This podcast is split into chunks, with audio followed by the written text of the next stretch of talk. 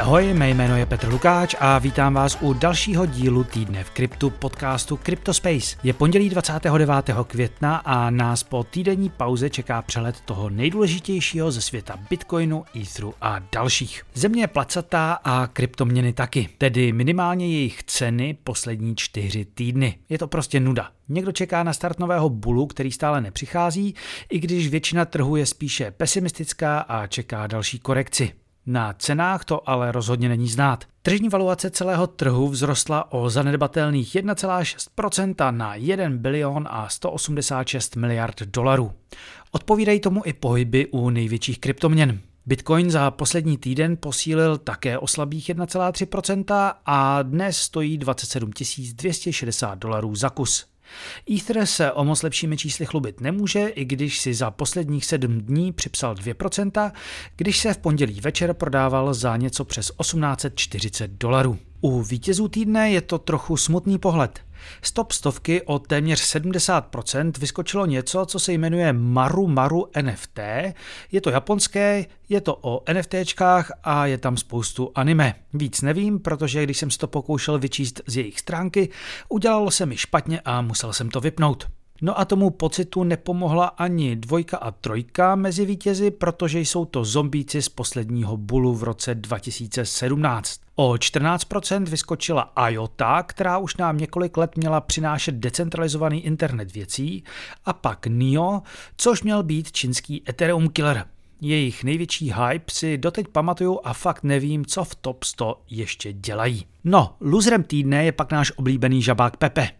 Ten za posledních 7 dní odepsal téměř 16%, cena jeho tokenu má stále příliš mnoho nul, takže se spokojím s tím, že market cap spadl na 613 milionů dolarů, tedy třetinu all-time high z 5. května a patří mu už jen 77. místo v žebříčku.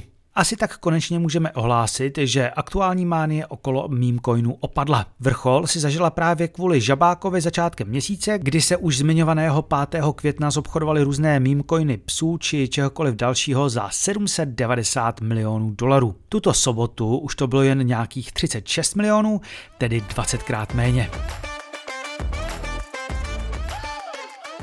Pamatujete si na zprávu o jedničce na trhu peněženek Ledger, který svým uživatelům víceméně oznámil, že po novém upgradeu bude možné z jejich peněženek vydolovat jejich přístupové údaje? Mělo to být sice jen po souhlasu samotného uživatele, ale i tak se majitelům peněženek možnost, že by do jejich zařízení mohl někdo výhledově nainstalovat zadní vrátka, příliš nelíbila. Firma nejdřív reagovala úplně mimo mísu, útočně a arrogantně. Prým vždy šlo jen o bezpečnost vkladů jejich uživatelů, uživatelů a jejich historie to prý dokazuje. Ten backlash ale byl tak silný, že nakonec Ledger ustoupil. Netuším, jestli si uvědomili, že kvalitní track record neznamená, že se nic zlého nemůže stát s peněženkami ani do budoucna. Každopádně plánovaný update firmwareu je odložen a přijde až v době, kdy bude software Ledgeru a to včetně plánovaného updateu plně open source. Celá tahle kauza samozřejmě vzbudila velké pobavení v pražském Karlíně, kde sídlí český výrobce hardwareových peněženek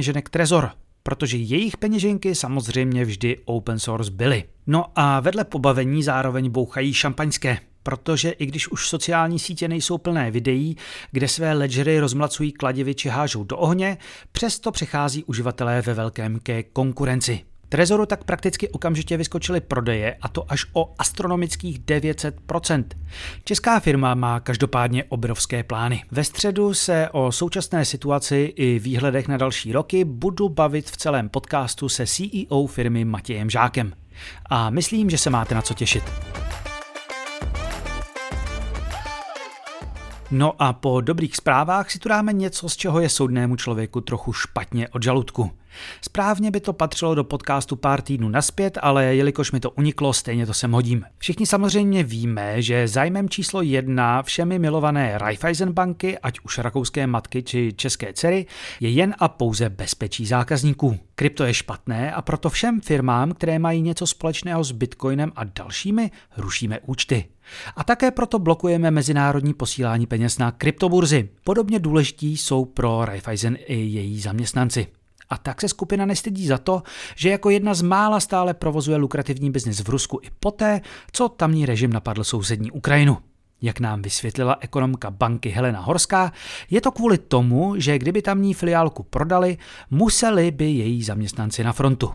No dobře, ale i s pokrytectvím vocať pocať, protože zatímco Raiffeisen eh, káže vodu, rozjela podle zpráv jednání s burzou Bitpanda na tom, aby začala nabízet kryptoprodukty svým zákazníkům. Jak na Twitteru poznamenal Alex Pilař, otázku zda Raiffeisen zneužívá svého postavení na trhu a porušuje antimonopolní zákony tím, že ruší účty všech kryptoburz v době, kdy spouští svou vlastní, by měl posoudit soud. Jsou to prostě klauni. Tak, asi jste si všimli, že jsem se v posledních dílech začal trochu vyhýbat regulatorním otázkám. To divadlo, které se ve Spojených státech děje, je už trošku únavné a sám moc nevím, co ho může ukončit. Na nějaké rozumnější zákony to zatím nevypadá a nadcházející soudy, hlavně mezi komisí pro cené papíry SEC a největší tamní burzou Coinbase, se také mohou táhnout pořádně dlouho. Každopádně dneska si to neodpustím, protože další perlu do diskuze přihodil bývalý komisař SEKu Dan Berkovic, a to v rámci debaty na podcastu Unchained. A někteří uživatelé už tomu začali pokrásnu říkat Schrödingerovo Ethereum. Berkovic se totiž rozhodl přispět eh, svým kouskem do debaty o tom, zda je Ethereum komodita či cený papír, a to rovnou tak, že prohlásil, že Ethereum může být ve stejný moment oboje. Podle Berkovice za to může překrývající se právní definice obou termínů. Komodity už totiž nejsou jen fyzické produkty jako dříve pšenice či oves, zde cituji, a jako komodita dnes může být v USA pojmenováno technicky cokoliv, na co můžeme vytvořit futures kontrakt. I proto má americká komoditní komise CFTC slovo futures i ve svém názvu. Vedle toho ale mohou mít svá futures i některé cené papíry jako obligace americké vlády a tak podobně. Což je podle Berkovice tedy také dává pod kontrolu CFTC, ale zároveň na ně dohlíží i SEC. No, doufám, že tomu rozumíte líp než já. Snad to těm zmatkům pomůže. Krypto a panika jdou skvěle dohromady. Nyní se usídlila okolo bridge Multichain. Podle klepů na Twitteru zavřela v Šangaji hlavní vývojáře projektu čínská policie a úřady údajně získaly přístup k peněženkám s 1,6 miliardů dolarů. Ty, co neví, jak fungují bridge, odkážu na bonusovou akademii, která vyšla dva týdny naspět. Každopádně, ať už k zatýkání došlo či ne, tým na klepy zatím nějak nereagoval a nezvyklé ticho paniku jen přiživuje. Poslední tweet na jejich účtu je pět dní starý a to v současné situaci nevěstí nic dobrého. Problém je, že Multichain je jedním z největších a nejstarších bridgeů v ekosystému a lidé ho používali často například k převedení prostředků na blockchain Phantom. Ten teď řeší velmi vážný problém, protože 35% aktiv na Phantomu bylo vydáno právě přes multichain a to navíc platí až o 80% stablecoinů. Tak hlavně opatrně. A teď pár krátkých zpráv. Zkrachovalá lendingová platforma Celsius má nové majitele. Podle zveřejněných soudních dokumentů je jim konsorcium vtipně pojmenované Fahrenheit. Stojí za ním těžařská společnost Bitcoin Corp, dále Errington Capital, Proof Group, Steven Kokinos a Ravi Kaza. A získají tak její úvěrové portfolio, zastejkovaná aktiva, těžařská aktiva a další. Do zkrachovalého Celsiusu prý nalí 450 milionů až půl miliardy dolarů v různých kryptoměnách a Bitcoin Corp se navíc pustí do výstavby několika těžebních zařízení a to včetně výstavby 100 MW elektrárny. Je to jen pár týdnů, co jsme si tu říkali, že aktuální jednička na poli obchodování s NFTčky projekt Blur rozjíždí svůj projekt Blend, který umožňuje vzít si úvěr na váš oblíbený JPEG. No a pořádně se mu to rozjelo. Za 22 dní od svého spuštění už zprocesoval 170 tisíc půjček za 308 milionů dolarů, což představuje 82% celého trhu. A totálně tak drtí konkurenci jako NFT Fi, Paraspace a další. No ale vypadá to, že už brzy nebude mít na růžích ustláno. V pátek totiž nastoupila globální jednička na trhu Binance s tím, že spouští projekt NFT Loan. Uživatelé si budou moct půjčovat oproti sbírkám znuděných opic, zmutovaných opic, Azuki a Doodles. No a bizár nakonec bude zase o influencerech. Pokud máte 2 metry a 16 cm a vážíte přitom nějakých 150 kg, zdálo by se, že je poměrně těžké vás přehlédnout. I tak se bývalé basketbalové hvězdě a dle některých pseudodokumentů i hvězdě investorské Shaquille O'Nealovi dařilo řadu měsíců utíkat před soudními úředníky, kteří se mu pokoušeli doručit předvolání k soudu kvůli promování zkrachovalé burzy FTX. A nebylo to všechno. Však je známý tím, podobně jako řada dalších celebrit, že svůj obličej přilepí téměř k čemukoliv, za co mu pořádně zaplatí. No a podle další žaloby ho přilepil i k NFT projektu Astral na Solaně, který, světe div se, měl být opět nabízením neregistrovaných cených papírů. No ale zdrání je konec. Shaquille si totiž zašel na finále východní konference svého milovaného basketbalu. A tam, když to pěkně počeštím, mu úředníci předvolání pěkně naservírovali. Dobře mu tak, krypto a influenceři jsou zlo.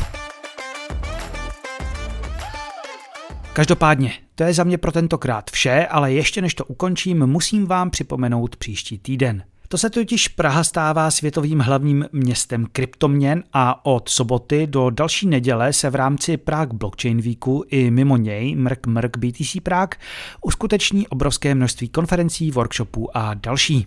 Už v sobotu to odpálí UTXO, nakonec tam zvládnu také dopajdat, i když tam nakonec budu mít asi jen jedno povídání ale určitě doražte na pivo. To je za mě dneska každopádně vše. Doufám, že se vám i tento díl líbil a budu se těšit zase příště. Naschledanou.